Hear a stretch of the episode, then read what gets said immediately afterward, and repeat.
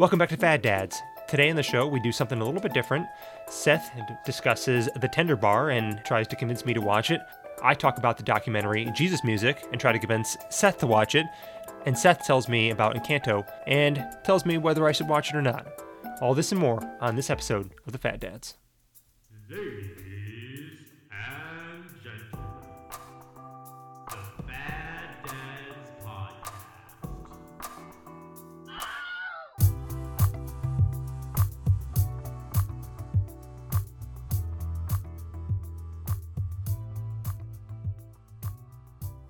Welcome to the Fad Dads podcast. I'm Nathaniel, And I'm Seth. and this is the show where we talk about movies and TV, kind of whatever we want. And today we have a little bit more of a special episode uh, because we are going to talk about three different movies, I guess two movies and one documentary. Um, and these are movies that uh, Seth has seen two of them, and I've seen one. And we're going to explain whether the other person should or should not watch these movies. Yeah, there are only so many, uh, so much time in the day that Nathaniel and I have to go and watch all of these films. And sometimes, you know, I watch some and Nathaniel watches others. And, um, y- you know, we, we can't just watch everything and talk about everything. So there are times when, when I watch the ones that I watch and Nathaniel watches the ones that he watched, we, we got to talk about them, you know, because they're out there.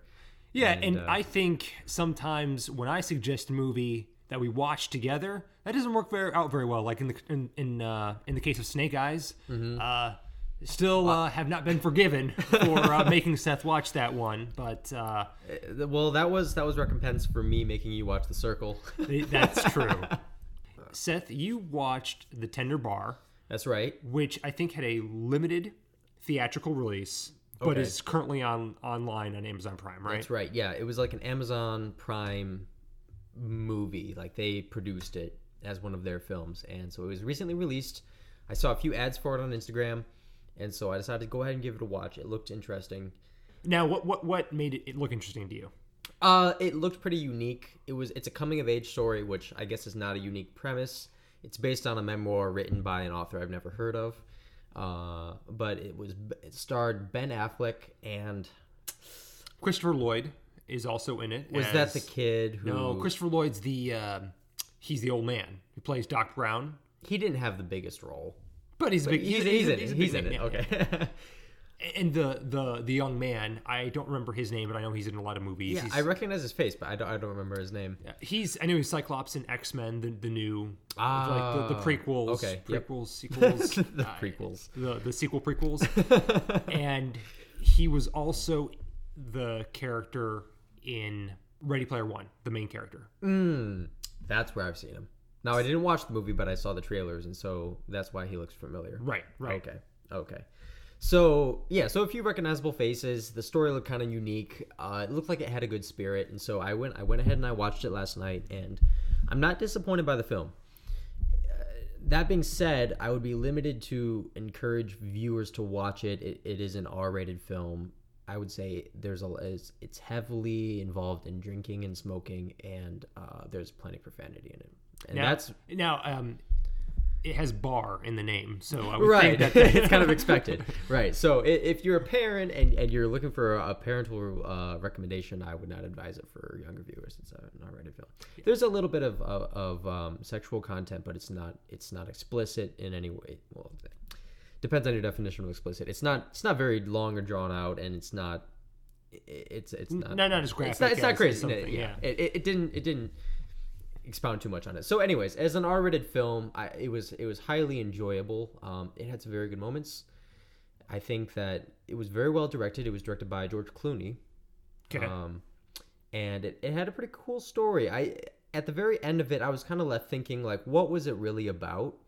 And it's truly um, it's a story about a young man who's trying to find his way in the world. and, and this is a this movie takes place over a period of time, right? And so it's, it's a Yes. it ends as a more modern movie, but it has some elements that are in the 80s or 90s, right? I think it's actually in the 70s. Okay. It's 70s set and kind of starts without him uh, as being like a 10 year old child, and it kind of ends with him in his probably being like maybe 22. okay. And so the the the central ideas that are discussed in the movies are kind of this young man growing up without a father figure, or uh, he has a father figure in his uncle, played by Ben Affleck, who's kind of an awesome character that I really like. He, he's a likable character, um, and his father, who is not in the picture, is not a good person, and that's why he's not part of his life. And so he's always struggling with his identity because his I, his name Jr. is stands for junior, which I believe is because he's named after his dad in some way.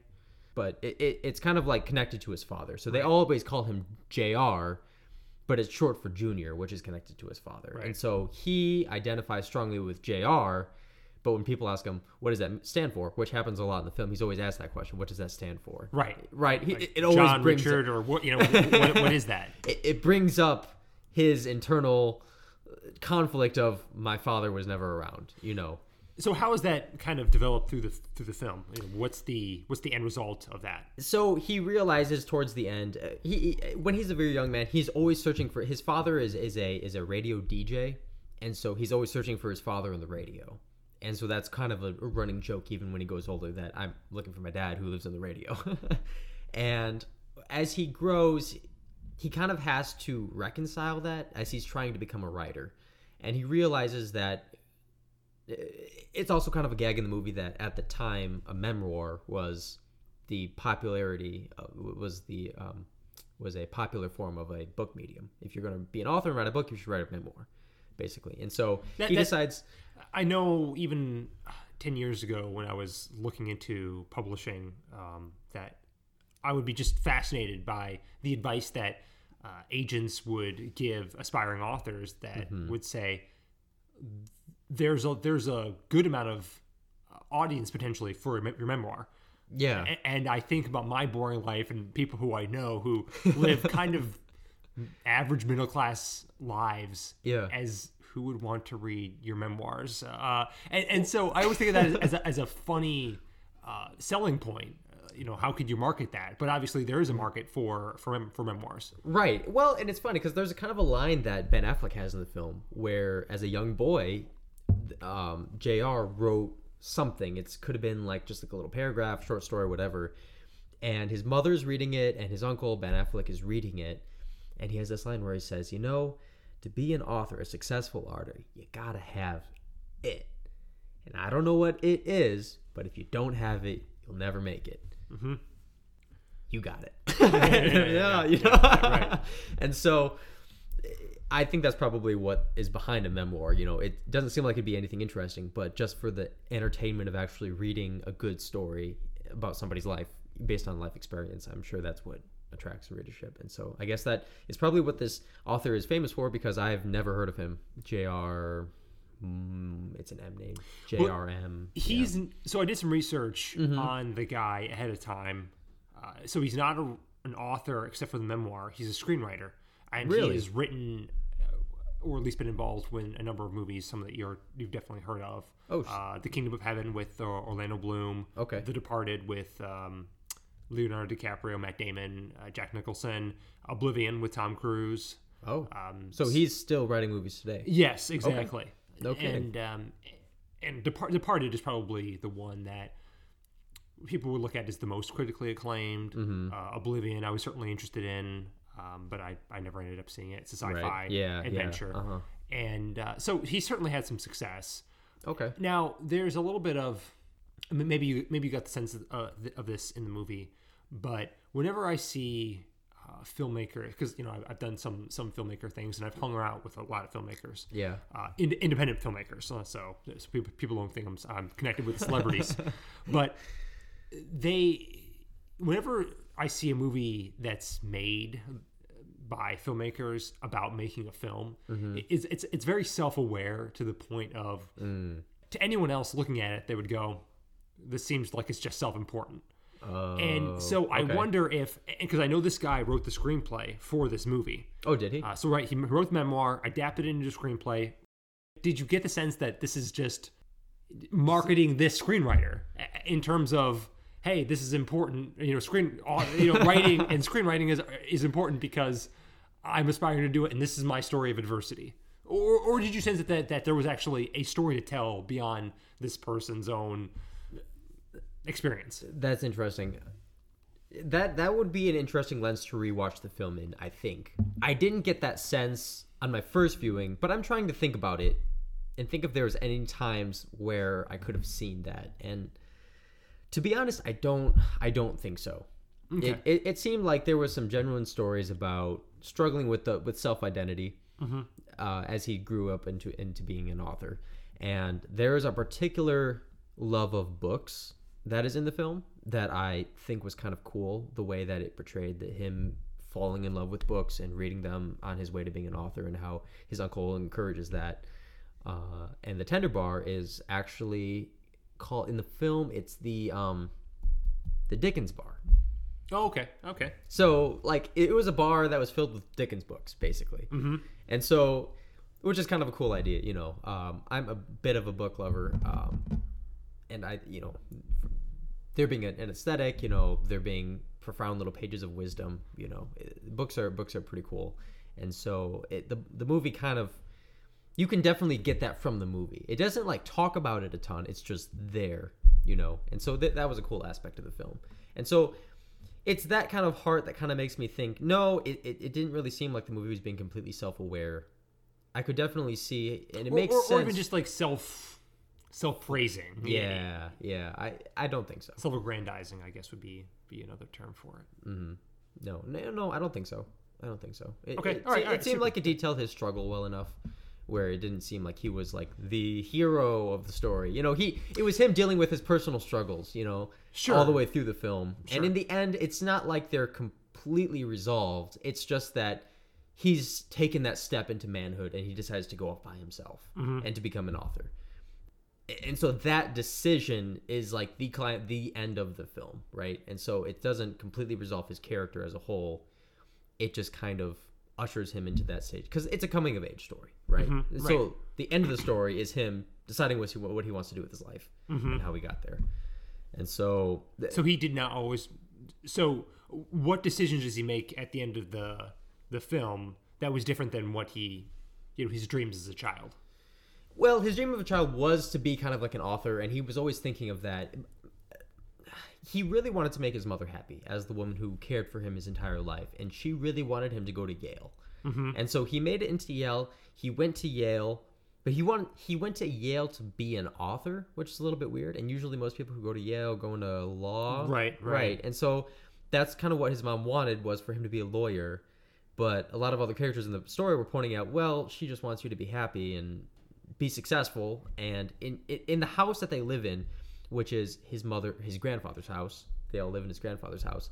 It's filled with a bunch of losers who didn't really make it in life Okay. and including his mother because after his father left them they were kind of on their own and so she had to move back in with her father right Okay. and you saw his mother struggle with that at the beginning of the movie where she's very upset that she has to go back to her father's house it's failure for his mother he loved it as a child because there was always family and they Right. could have dinners together but for he pointed out that for his mom it wasn't so good because it meant failure Right. Right. and so he he kind of struggles with that a little bit where he he makes these jokes with his mom that he his goal in life is actually to live at his grandfather's house also so that he can be a writer he wants to after Okay. getting out of yale he wants to go live with his grandfather and write a novel okay. and so it- it's kind of conflicted with the with the fact that he also really he falls in love at Yale with this girl and this girl doesn't treat him very well because she she keeps telling him that she is in love with this other guy.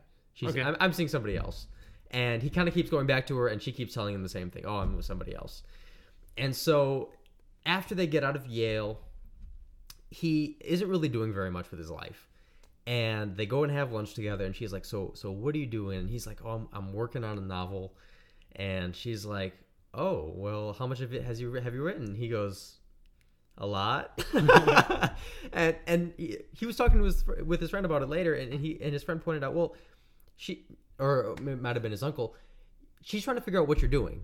Do, do you have your life together? Mm-hmm. Because if you don't she's not going to go be with you Right. right? She wants someone who actually has his life together. And so he he's like okay well fine i'm, gonna- I'm gonna get my life together. I'm gonna go write for the new york times. He gets his job at the times. He really likes it. Very excited about it. Everyone's super excited for him. And and he, he doesn't really like it that much. Like it's great, but he ends up he, he's going for promotion to be a reporter, and I forget the reasoning for him. Well, not, now, now, just as an aside, what are you being being promoted to a reporter from? like a a columnist kind of. Oh, okay, all right. so he he did Like, some really good like work. writing the obits or something like that. something like that. It, it, it wasn't extremely expounded upon, but he he got like a little bit in the newspaper, and then he's supposed to upgrade to be some being somebody who always gets bits in the newspaper. You know, he has a designated spot, and then I guess an upgrade from that is being an actual reporter. And they really really like his work as a writer doing these bits, and so he interviews to get a, uh, a position as a, a reporter, which I guess would have made more money, more prestigious, whatever. And he doesn't get it. I forget the reasoning why. Like he was too good or something. I don't know Okay. and uh, he, him coming out of that getting turned down he's actually kind of happy about it that he kind of quit the times Mm-hmm. and he's just struggling with what he wants to do and this girl that he loves she ends up marrying somebody else Lame. and, and so he really and so he gets a serious he's kind of in a crisis like i'm out of yale I- don't really know what i'm doing i don't really like my newspaper gig what am i doing? I wanted to be an author and he has this moment where he talks to his younger self and his younger self is kind of reprimanding him like we wanted to be an author what, what are you doing man? And he, he's hmm. kind of falling into drinking and he, which which his father was which an is father right exactly and so he has this moment where with his uncle where he's like do you see a lot of my father in me? And his uncle says you got to stop drinking so much. Right? Dead honest. So and so he he decides to go resolve that with his father. And so he goes and kind of has that closure in his life where he hasn't he sees his father as being this deadbeat guy still living with another woman not doing super hot even though he's said he's been trying to clean himself up. And Mhm. so he he resolves to move out of his uncle's house and go to manhattan live with his friend and to write his novel and be a writer and that is the end of the movie Okay. so there's a lot of avenues to be explored about personal struggle, self-identity, and and and resolving that point in your life when you're kind of just floating around and not being sure what you want to do in life. So what are the drawbacks of this movie? Uh, the drawbacks. Well, I've already touched on it, but it's profanity. Um, there's just a, a heck ton of it, and so if you're trying to find a family-friendly movie, just don't go. Don't go to this one. It's not. It's not really there. Um, other than that, like it- it wasn't super exciting. There wasn't a ton of wow, you know, that anything that gets your blood boiling. So if you like action, you know, if you're a fan of a ton of comedy, the, the comedy is more sly. It's kind of just in the way the, the actors are delivering their lines, some of the quirky things that happen. There's not a lot. I wouldn't define it as a comedy. It's a drama. It's a coming of age story. You kind of have to have that taste in movies. It, it you know, it, it's not gonna. It's not a crowd pleaser at all. Now, would you say that this movie has that it factor? For being a great film, Is this, is this something you're going to re- revisit or rave about or recommend in five years? in five years? That's a good question. I, I guess the fact that I'm thinking about it would indicate no, but I think it's there. I think it's worth watching while it's hot, while people might be watching it and talking about it. I think it's worth watching, for especially for an adult, for a mature coming of age adult. I think there's things to be morals of the story to be had there, where just watching somebody else else elf else experience life and, and see what decisions they made that might give you a little bit of motivation to you know what i need to find my thing that i'm doing you know Yeah. so yeah All right, super. all right um moving on nathaniel you watched a documentary right I did. So uh, last week, sat down with a wife and a couple friends, and we watched uh, Jesus music and a, a little bit uh, of my back. Um, and so my, you know, my parents.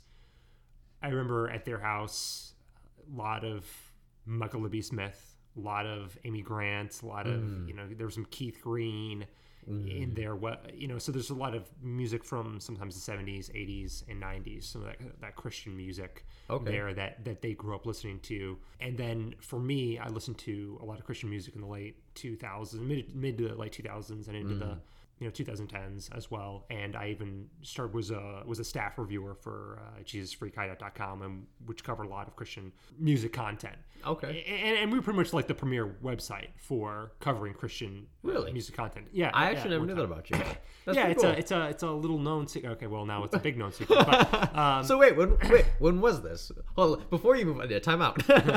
So this was probably from about 2009 to 2014 is when I was doing the bulk of my writing. Okay. Uh, for them. so how old were you then? Uh, so that was I was probably nine, uh, maybe 19, 19, into okay. 24. You know, that was the Okay. the age range when I did that. So definitely when I was less mature, but I thought I had good ideas. Um, and some of them some of them were not that great, but some of them were, were okay. So yeah. How how uh, how did you review? How did you rate as a reviewer on online? Yeah, I don't know. I certainly got more. I mean, I got some positive feedback, but y- you get more, way more negative feedback, right? Because people people write in when you when you uh, I do something negative. Yeah, yeah, exactly. the newsboys are the best. Ex- exactly, exactly. right. Okay. Um, so I, I- was able to interview uh, some some some bands and Michael Libby Smith. Uh, I, I went got to go to a couple shows as uh, as um, as media. So it, it was cool to do that. Um, having I, I kind of had wrote, written some reviews for a couple years before that. Okay. Just kind of um, used reviews and reviews on another website, and then Mm-hmm. I asked the editor, and, and he gave me a shot, and so so that was kind of my getting my taste of that, and so I have a little bit of um an appreciation for Christian music, and so when this documentary came out, Mm-hmm. which is kind of like the history of the uh, of the Christian the contemporary Christian music Yeah. uh, movement starting from the the Jesus movement, which was Mm-hmm. the late late 60s. And, and so th- so this is what this documentary is about. It's about uh, the Erwin brothers who directed uh, I Can Only Imagine, I Still Believe, which are Mm-hmm. I Still Believe is about Jeremy Camp. Right. I Can Only Imagine is about Mercy Me. And the Erwins started making Christian music videos. That's how they got their start. So as they started making some movies, you know, Mom's Night Out, October Baby, Woodlawn, that's their their thing was Christian music videos. That's how they got their start. So so obviously they have a passion for that, and that's why I think they they, they did this documentary. Right? They, they live in Nashville, so they have these connections to everybody who's who's in those circles. Sure. So they they make this documentary that starts, and and it really does start off with uh, with uh, Woodstock, right? The Woodstock Music Festival in New York, and then right it goes kind of out east. Because of some of this I, I didn't know the the Altamont Free concert, so like the Rolling Stones played there, Okay. and so this was, and what they're trying to say is there was an evolution of, of what was going on in Woodstock, the you know the free love, uh, a- you know anti-war, rebellious hippie culture, Okay. that in the, the flower children you know peace and, and everything peace and love everything that was coming out with that Sure. but then then they talked about this this thing this concert that happened with the rolling stones things turned violent three people died during a concert and it was sort of like the the, the dark side of the of the flower children Right. so there's this church calvary chapel okay. in in California where they started welcoming all these hippies in to to go to church, and so there's this huge movement of people of, of hippies who get saved, Ah. and it's the Jesus movement that lasts for a decade and a half, where there really is kind of this revival among young people, and like the church is kind of accepting of you know you know what hippies look like right long hair Yeah. uh, you know fa- facial hair and and the, the the church of the time whether it's a lutheran church or a baptist church you couldn't get into to a church without wearing a you know suit and tie and and, and shoes where these where these kids were just walking in with bare feet and and you know clothes anyway that that, that were were you know who knows uh, tie-dye shirts and, that, and, and, and the like Sure. Okay. So so so it's the hippies infecting Christianity. Yeah, and- right. And, and so, w- what then happened is you have these hippies who, right, probably coming out of like the, you know LSD and and they're they're into their music and things like that, and then uh-huh. they get saved and they said, okay, well, we wanted to keep doing the same music except do the the Christian. And put- and put Christian lyrics on there because we're, we're saved. So is this documentary is that is it saying that modern contemporary Christian music is kind of born out of that hippie movement? Yes, exactly. Really? And so does it does it paint that in a positive or negative light? So that that's a good question. Now, obviously, the Erwins are, are really into the the modern music scene, so they would Yeah. definitely their perspective. They're coming at it as a major positive. Right. That's But- what makes that's what makes their money. Well, sure. Pays the bills. And yeah, yeah, exactly. But but but there were a lot of people, and they talk about this in the documentary, who were dead set opposed to you know rock and roll, Christian rock and roll, and, and, all these different today, kind of.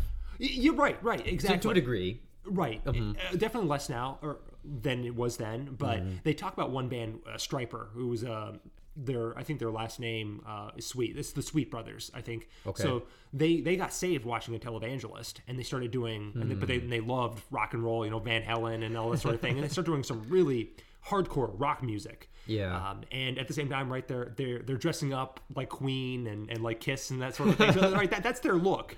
And but they're throwing Bibles at people's foreheads in their concert, right? Really? Yeah, yeah. right, right. Super crazy, right? Right. They're they're singing for Jesus. Uh, Interesting. and at it gets to the point though where that same televangelist is um, t- saying that they're devil music, Interesting. which is which is a kind of a crazy thing, thing to think about. That the guy who led you to Christ is now saying that you know you're right. you're, you're leading people you're leading people astray um, with your with your music. Uh huh. So th- that that was actually a turning point for that band where they got pretty hedonistic after that for a period, and, and then they kind of came back, you know, around. But right, right. So so the the church's reaction definitely had an impact on some of these some of yeah. these um, Uh-huh. artists For sure. um, in the 70s, 80s, and and uh, early 90s maybe, but but definitely when, when it, the documentary right goes goes through time. So in the late 80s, early 90s, that's when we get to introduce to Amy Grant, who is sensational in, in the Christian arena. And uh, right pulls along Michael Lubby Smith. You know he's he's huge now too. But Amy Grant goes um, goes uh, mainstream with uh, with her album uh, Heart in Motion. Baby Baby becomes this huge um, pop song hit where it's even nominated for best Grammy song uh, of the year. Not, not just not just like best gospel song, but but best pop song. Sure. So you know have a you have a great deal of success there. And so they they, they talk about one of the interesting things is they mention how uh, Billy Graham was kind of doing some of these crusades, and he welcomed in guys like Johnny Cash and Larry Larry Norman, who was um, definitely was seen as an outcast because he because he, was he was into rock too, and, and like a uh, he looked like he was a hippie, uh, and many people, many Christians thought he was not no no good, no good, Larry Norman. Yeah. um, and so he was kind of a, a maverick, but but Billy Graham had him playing at you know his crusades which is which is interesting. In fact even when dc talk came later and dc talk had michael tait and toby mac and kevin max those were the three founding members of of uh, dc talk Right. Yeah. they um they're they're playing for billy graham's crusades in the 90s A- and you have this so while many uh, rigid evangelical leaders are decrying some of the christian pop rock music you know billy Yeah. graham's out there saying you know what these guys are, are believers these guys are reaching an audience that i could never reach and we even see this today with people like lecrae or skillet and this kind of goes to what you're saying is that they're even uh, evangelical leaders today in the church that say Toby Mac poo poo, Lecrae poo poo, uh, Skillet double poo poo. You know, Yeah. uh, you know that's you know if you're Christians don't play music like that. Christians don't listen to music like that. You know, look at their look at their lyrics, look at how they dress. Do they do they look like Christians to you? But on the flip side is really John Cooper of Skillet and Lecrae. Those guys are reaching audiences that John Piper, John MacArthur never going to reach for the Yeah. gospel. Mm-hmm. And so I, I would be very careful about being a naysayer Right. about about their ministry just mm-hmm. because they don't look like we want them to look like. Right. Well, I mean, even more than that, what comes to mind is Kanye West, Oh yeah, right? Because he's a self-proclaimed recently or recently uh, self-proclaimed believer, right? And oh, he, came had- out with the album, you know, Jesus is Jesus is King. yes, and since then he released Yay, right? Maybe so, Yeah, yeah. Yay, which is not as much of a Christmas, Christian album. It's still a rap album, uh, but it still seems like it has elements of kind of a gospel-y type of album. Yeah, yeah. So, and he talks about that a lot inside of Jesus is King is his experience of kind of being someone, uh, an outcast believer, Yeah. where a lot of believers were like, uh, this guy who has not lived his entire life as a believer, who's like the exact opposite of what we would consider a believer Right. to be, is now Right. coming out and saying, I'm a believer. And, you know, and then the whole thing with he, you know, had to divorce his wife. And so there's a lot of skepticism placed on him by the Christian community. And th- there's there's been a healthy amount of skepticism that's been placed on Kanye, and and yet it seems like, and I'm not so sure because I, obviously I don't know Kanye, and so I, I I can't really pass judgment on him. But you see him step up as being start like charge starting these these Sunday morning choirs that are it's like a traveling church mm-hmm. that attracts crowds, and he's kind of a leader there which is kind of interesting because you know you see a kind of a new believer stepping up as being a leader in a spiritual role which i have heard is not always the best for a new believer to, Well- to be in that kind of a situation. Yeah, I mean, even the Apostle Paul warns against,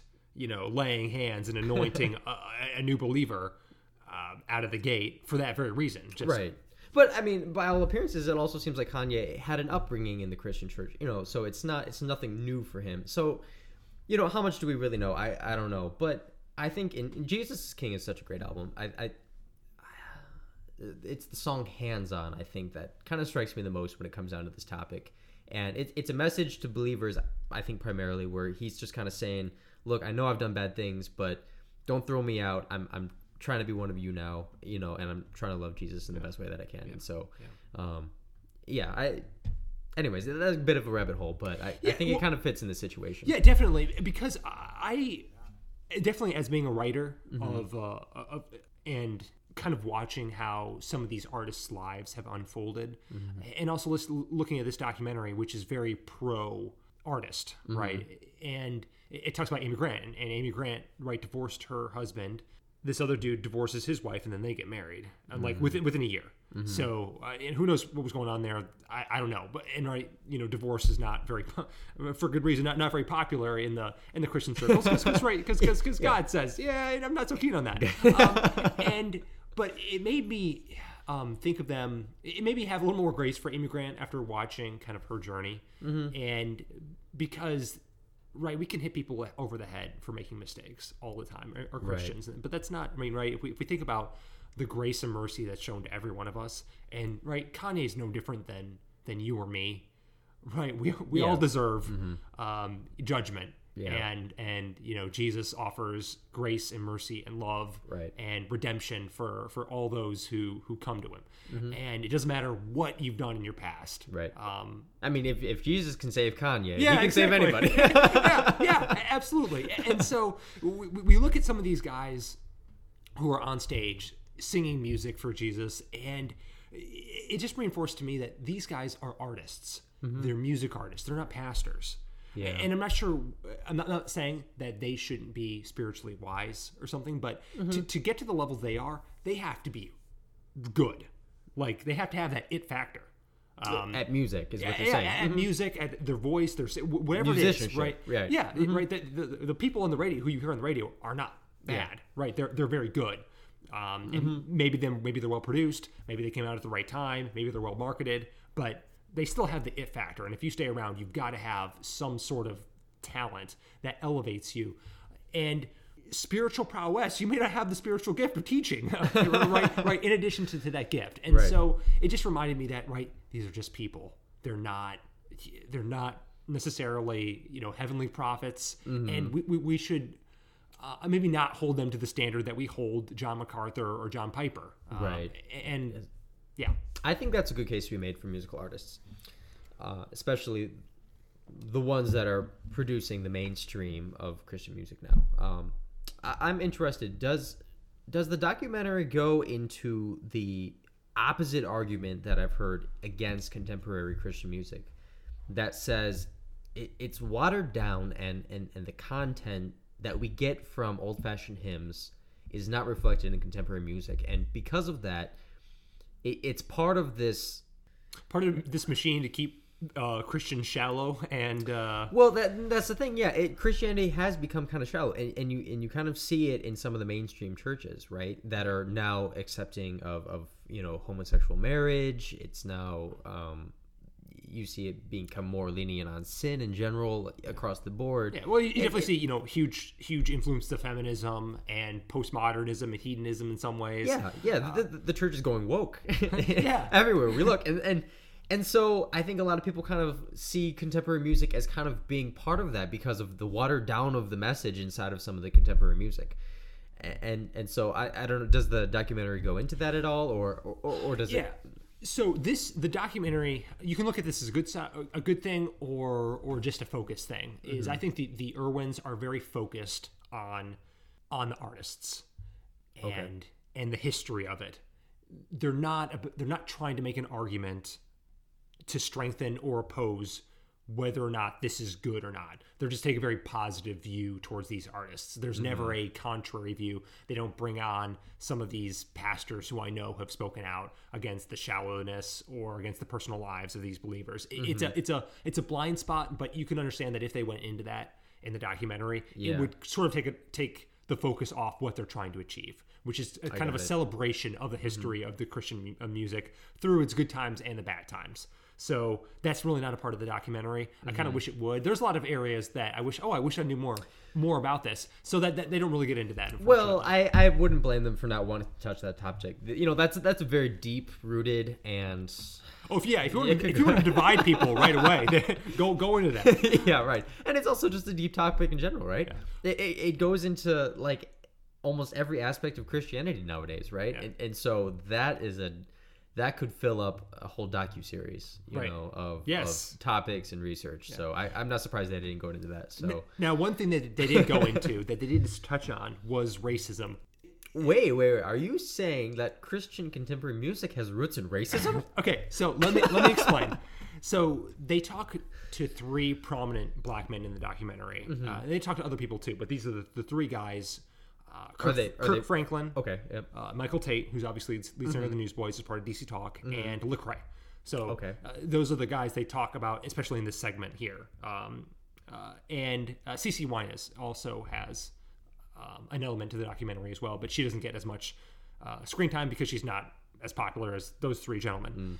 And all of a sudden, they Michael Tait tells the story about when he's you know they're traveling as a band in rural America somewhere, and they try to get gas, and someone makes some racial threat to him, and it's like, wait, what? And, and, then Kirk Franklin's talking about how there's this, how racism is kind of in um, Christian music somehow.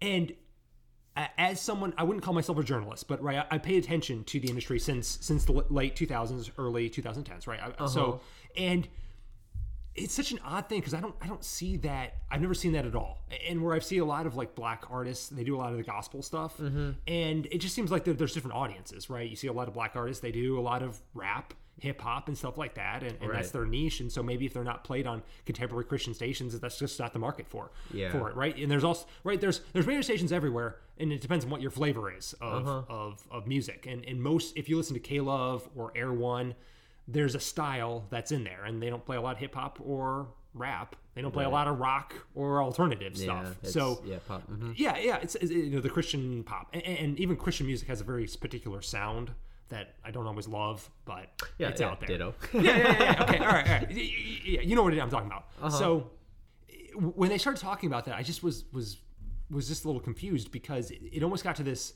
idea of unconscious racism where they couldn't really put their finger on the pulse of of what they're getting at. Like who's the who's the music industry executive who is keeping them down? Yeah. You know, what Who are the you radio calling stations? racist? Yeah, Yeah, yeah, exactly. uh-huh. And so they have this this clip of Kirk Franklin at the Dove Awards decrying racism and saying we need unity in the church, which which I totally agree with. Right? Right. Mm-hmm. I'm not disagreeing with, but but like but what what are you talking about? Like show me the racism so I can fight you. Because if it's unconscious, I'm sorry, I, I can't I can't do anything about that. Uh, like what do you want people to do?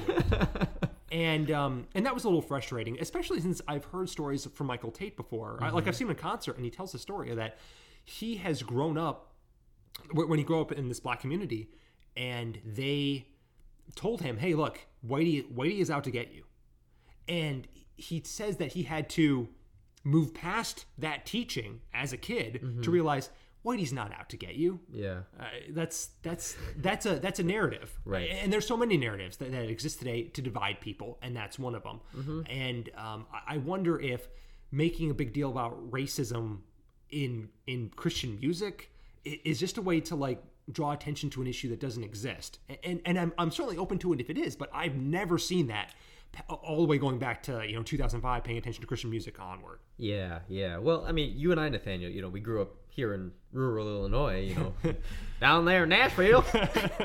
yeah, may- may- maybe, maybe so.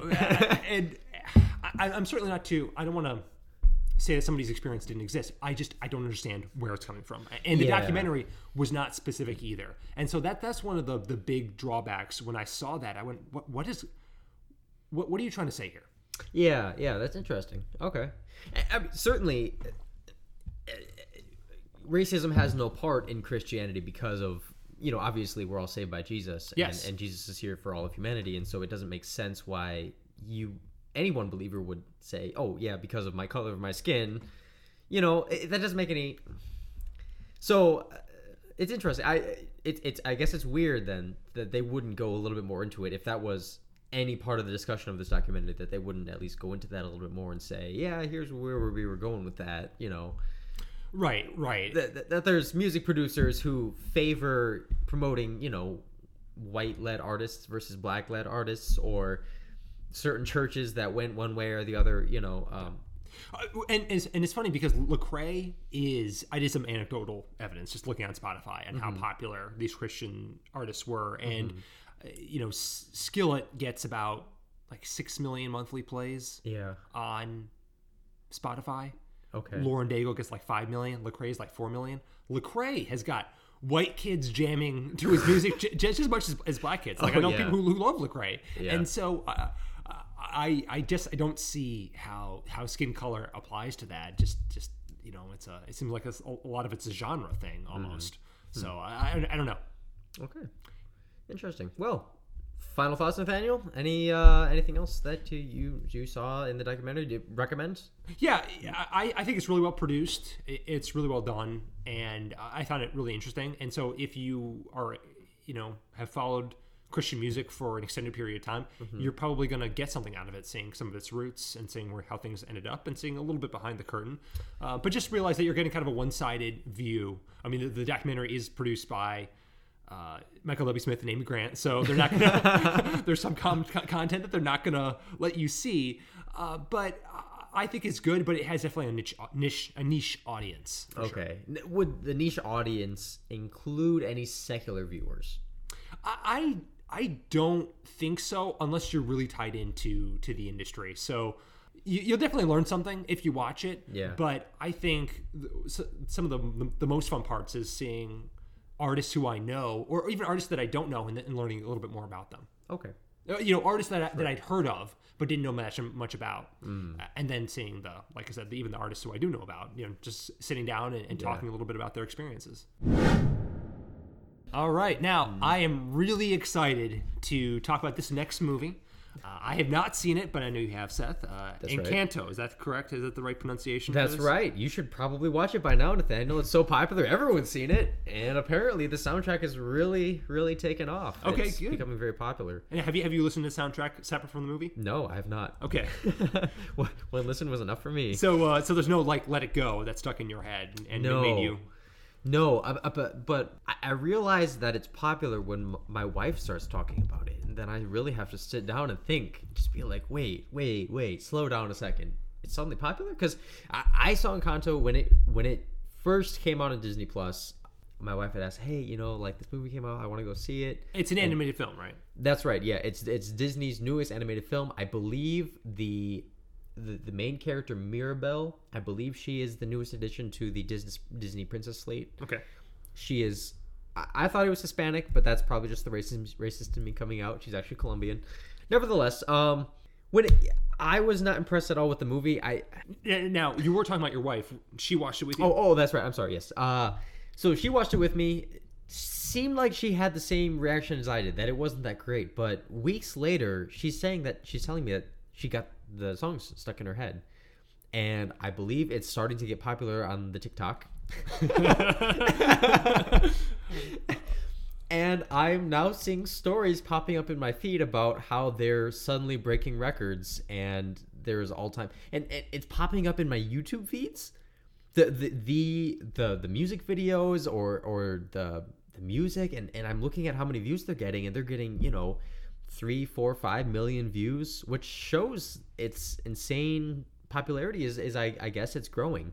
I, I, yeah, because it was not successful at the box office. Right. Well, was it? It was not. I mean, it was it was like the top animated film, but this year that's not much, or, or at least uh, 2021, not much to speak of. Okay, I, I guess we'll have to check it then. I because it made sense to me that it wouldn't be because, and we discussed this a little bit, Nathaniel. But the the movie it doesn't really have a, a villain, it, which is a little bit, which isn't always an issue. Like Interstellar didn't have a villain, but Which Interstellar is terrible, so maybe that explains some things. uh, um, beg to differ. But anyways, it, it doesn't have a villain, and so it's it's hard to tell what is going wrong in the film. There's something wrong with this magical house that they're living in, and okay, all Mirabel. right, all right, back up a minute. What is now? I, I really appreciated your retelling of the story. Can you can I- you, can I you tell us the foundation I- yeah. of, of what we're talking about here? I jumped a couple. I jumped a couple details. So there is an old mother, the, the the grandmother of the film. It starts with her as a younger woman, and she was married to this young man, and they had triplets. And for whatever reason, they were dislocated from their home, and they were refugees running away by these terrible men. We don't know who these terrible men are, and so uh, they're they're called uh, white capitalists, I think. Uh, they're being chased by the white capitalists and they come to this river and as they're crossing the river the white capitalists are coming up upon them with swords cutting people down in their path Oh. and and so the husband tells his wife you go ahead i will stop them in the river somehow i have no weapon i have nothing but i will stop them and so he he goes he turns back into the river where they're coming and he gets viciously cut down which was pretty brutal as i was watching it it didn't it wasn't graphic at all but it was pretty close and i was like whoa okay okay and somehow his sacrifice grants this family a miracle in quotation marks. They call it the miracle. And it's this candle that they were carrying on their journey, and it suddenly becomes magic and it blows the bad guys away. And right where they are, it shoots mountains up, shielding them from the awful, terrible outside world, and gives them this new home, this mansion that is pretty awesome, and it is totally alive, and gives this family superpowers. Um, so So so they're the Colombian uh, Avengers is basically what yeah, you're the, saying. the Colombian Avengers, and but they don't go anywhere. They don't really do anything. They live in this very constrained society that reminded me a lot of, um, oh, what's the the Marvel uh, Black Panther? Um, Wakanda. Wakanda. It reminds me very much of a Colombian Wakanda of this society that is not crazy advanced, but they have super people in this family. Only the family gets it, right? The main family. So it's kind of like the the, the top of the crop family. They're at the, the upper echelon, like in the hierarchy of this town. And the mm-hmm. rest of the the rest of the people in this town, mm-hmm. they all depend on this upper families and their superpowers to give Sus- them to sustain their economy, right? Like the strong sister, she moves their cows from field to field by picking them up and throwing them. Away. Yeah, I know. Do, do their cows walk in this world? Or I guess, I, I guess not. She, Okay. Um, she puts bridges down. She carries them Okay, and moves them, relocates them conveniently Okay. for for all the people. And cool. there's the one sister and her superpower is being very graceful. I don't know how that's a superpower, but it is, and so she can make flowers grow at will. And there's another girl, and her superpower is, is super hearing. She can hear pretty much anything anywhere. And uh, there's another one, another superpower. The, the main character's mother, her meal can heal pretty much anything Her meal. meal. So she'll give you a piece of bread and it heals anything. So her father gets stung by a bee and, and his, his his facial his face and his hands are all puffy and she he eats like one piece of bread and so and he's all better. Okay. Okay. So so and and, and so it, it's never ever touched upon or explained where any of this comes from, why it's there, how any of it works, but it's all centrally located in this candle which is always burning and if the candle goes out then the magic is gone, which is what is insinuated. Oh, okay. So, okay. But the magical candle doesn't go out. The wind doesn't blow it out. Water doesn't I, I guess they, they obviously didn't try to extinguish it. So this candle doesn't go out, but if it goes out, they lose their powers. Kind of right. And so when Mirabel starts having dreams that the candle goes out. It freaks everybody out. And there seems to be an issue in the family, and this issue is prompting the house to start to crack and fall apart. And when the house cracks, oh, oh okay, and, and another important thing the family member is not born with superpowers. When they reach a certain age, they have a ceremony where they go and open a door, and when they open the door, their power is revealed to them by their door, and inside of their door is their room, and the room has something to do with their superpower. Okay. And so what we see in the film is Mirabel doesn't get one. She has So no she has her superpower. she has her super bar mitzvah, but she doesn't get anything in her room. Right. The and, and later in the film, it's kind of expounded upon that as she opens the door, the magic faded away, and she had no superpower, Okay. and everyone was shocked. no superpower. What? and so Mirabel is very self-conscious about this. She had to stay in the nursery where she grew up as a baby because she had no room. The door faded away for her. So she has no her she doesn't have her own bedroom. Okay. So she stays with the babies in the movie. Right, and so she grew up with this young child, and this young child, uh, he has his bar mitzvah for his superpower, and as he's opening his door, a toucan comes and lands on his on his shoulder, and he says, "Oh, I can understand you." And so his superpower is being able to communicate with animals. So does he get to go in his room? Yes, so Okay. he goes into his room and it's this jungle wonderland where there's tigers and elephants and bears and they're all friends and it's this utopia of being able to commune with animals A and understand zootopia. them. A zootopia, exactly. Shakira was not present. and this, it's just wearing me out having to tell all of this. Okay, it's so- still not going anywhere. So so so what's the point of this movie? What what what is the it factor or the not factor? So Mirabel has having serious identity crisis because she didn't get a superpower. And she doesn't understand why, and she starts having dreams that the magic is fading and it's going away, and that she might be the cause of it. As she is on this quest to figure out what is wrong with the magic, and obviously she wants to prevent it. She has no hard feelings against the magic. She she's best friends with the house, and she doesn't get along so well with her siblings. All right? And it seems like she's never gotten along very well with her siblings. But for some reason, the house starts to crack, and only she can see it crack. So everyone thinks it's her fault. But when everyone blames her, and she knows it's not her, she keeps trying, and the house starts to crack even more. And so it's like this this self-defeating problem of, of, of why is the house cracking is it mirabel why would it be mirabel why isn't she friends with her family they've never been friends together why what is going on Okay, now the weird thing about this is that the house never gets fixed. It breaks down, right? No, no, no. Okay, so that's that's at the end. It does break down eventually, and what prompts the breaking down? Somehow, some way, she figures out. In order for it not to break, I need to hug your hugging my sister that I des that I hate and I've hated for so long because she's so graceful. It will make the power stronger, and it will fix our house. Okay. And so they have this really awful song together where her sister finds out that she can make things that are not perfect. She can make a cactus instead of a flower. And for some reason, then they have this crazy sister bonding moment where they become best friends again and they hug, and that makes the magic stronger. Okay. And the house is being strengthened. But in the process of them getting closer together, there's a bit of a chaotic breakout where they're like throwing paint at each other and they're having fun. And the grandmother sees this as chaos that is hurting our family. And this chaos is what is breaking the house down and ruining the magic. And so they have this, they, they get into this fierce conflict between the granddaughter Mirabel and her grandmother, where her grandmother is so scared of losing the magic that has kept their family and protected their family for so long, and Mirabel is like, "But I'm trying to love my sister," or something like that, and then the house just boom, it's gone. It's like crack, destroyed, and it's like Oh, okay. So, uh, um,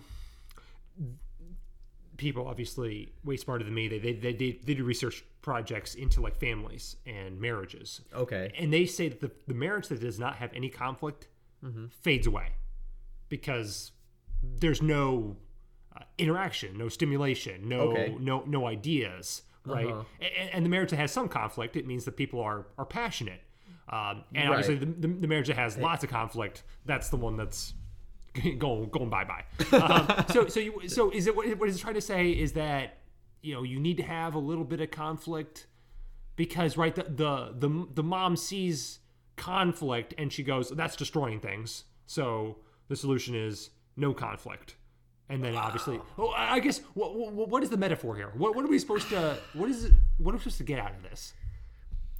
I think the metaphor is supposed to be like a family, like love your family kind of a type of thing, type of type of a message, which is a good message. Yeah, love yeah, your family. That's great. I'm just I'm not sure what it has to do with anything in the movie. Like the house is broken. That's that's the the clear metaphor in the movie is the house breaking. That's their home and it's broken because of this conflict. So I guess it, the, the conflict was to the point that it, it would have been, you know, where the wife takes her ring off and throws it at the at the husband, right? That's the conflict that really breaks everything.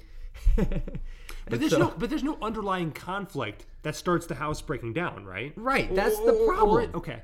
right like the conflict that is there of her not getting along with her sister very much it, it it's kind of hinted at that that has been their entire life that Mm-hmm. her sister's always been perfect and she was the one with that didn't get a power and so it, it's just not clear what's going on and then there's So so let me, let me let me interrupt you for a minute. So their bad relationship basically brings doom on everybody else and the people who rely on them. right Okay, got it. I but- just, wanted, just wanted to clarify that.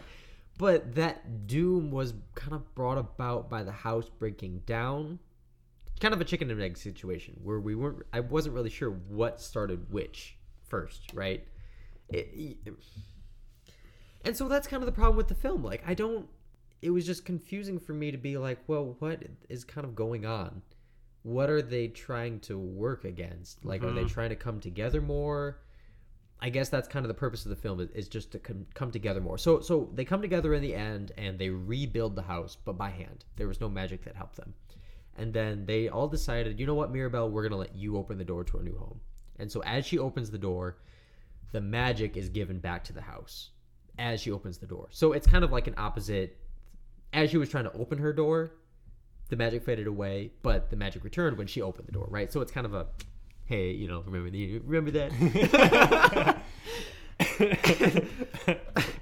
and so, then everything was good again. It was a utopia again. So I didn't understand how it was any different from the beginning. So would you, know? say that it, the first time it was just given to them, and it's basically can you store the thing that's given to you? And sometimes, right, you, people don't handle what's just like trust them, trust them babies, mm-hmm. right?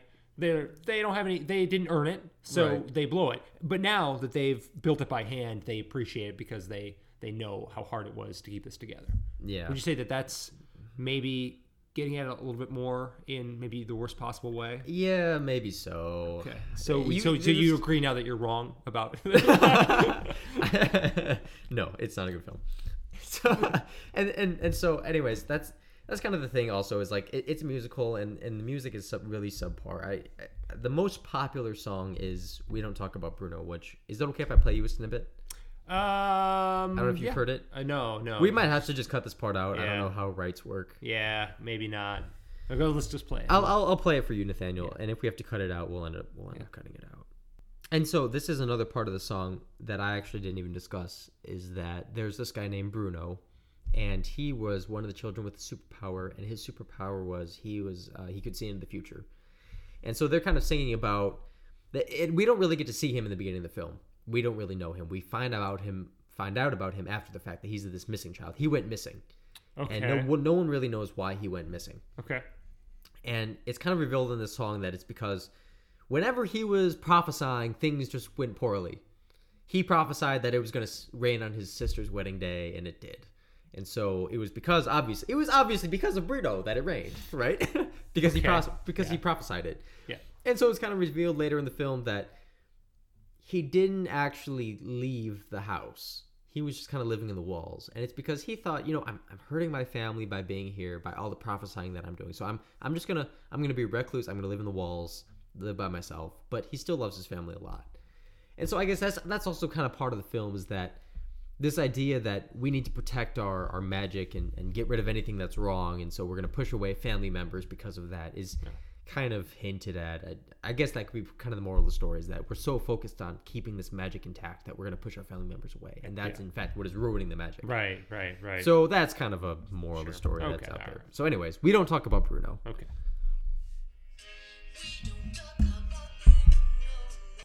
See, and that's and that's the girl who can hear because she's talking about him being, her being able to hear him. Um. So, anyways, so there's a bit of the song. Okay. I don't know. All right. Um. And that's the most popular one that there is. The, the rest of them are. That's that's okay. All right. I mean, what, what did you think? Did you like that song? I don't, I yeah maybe it just had to be there. I don't know. um. Hmm. It, and Nathaniel, I don't understand why this movie is so popular. I truly don't. So so recommend it? Don't recommend it? I don't Uh, recommend it. no, I, I no, really okay, don't. It's, all right. the, the story is confusing. I don't understand it. It has a nice message. We should be together and we should love our family members. You should, anyways. You don't need a, a Disney movie to yeah, tell you that. exactly. right, right, right.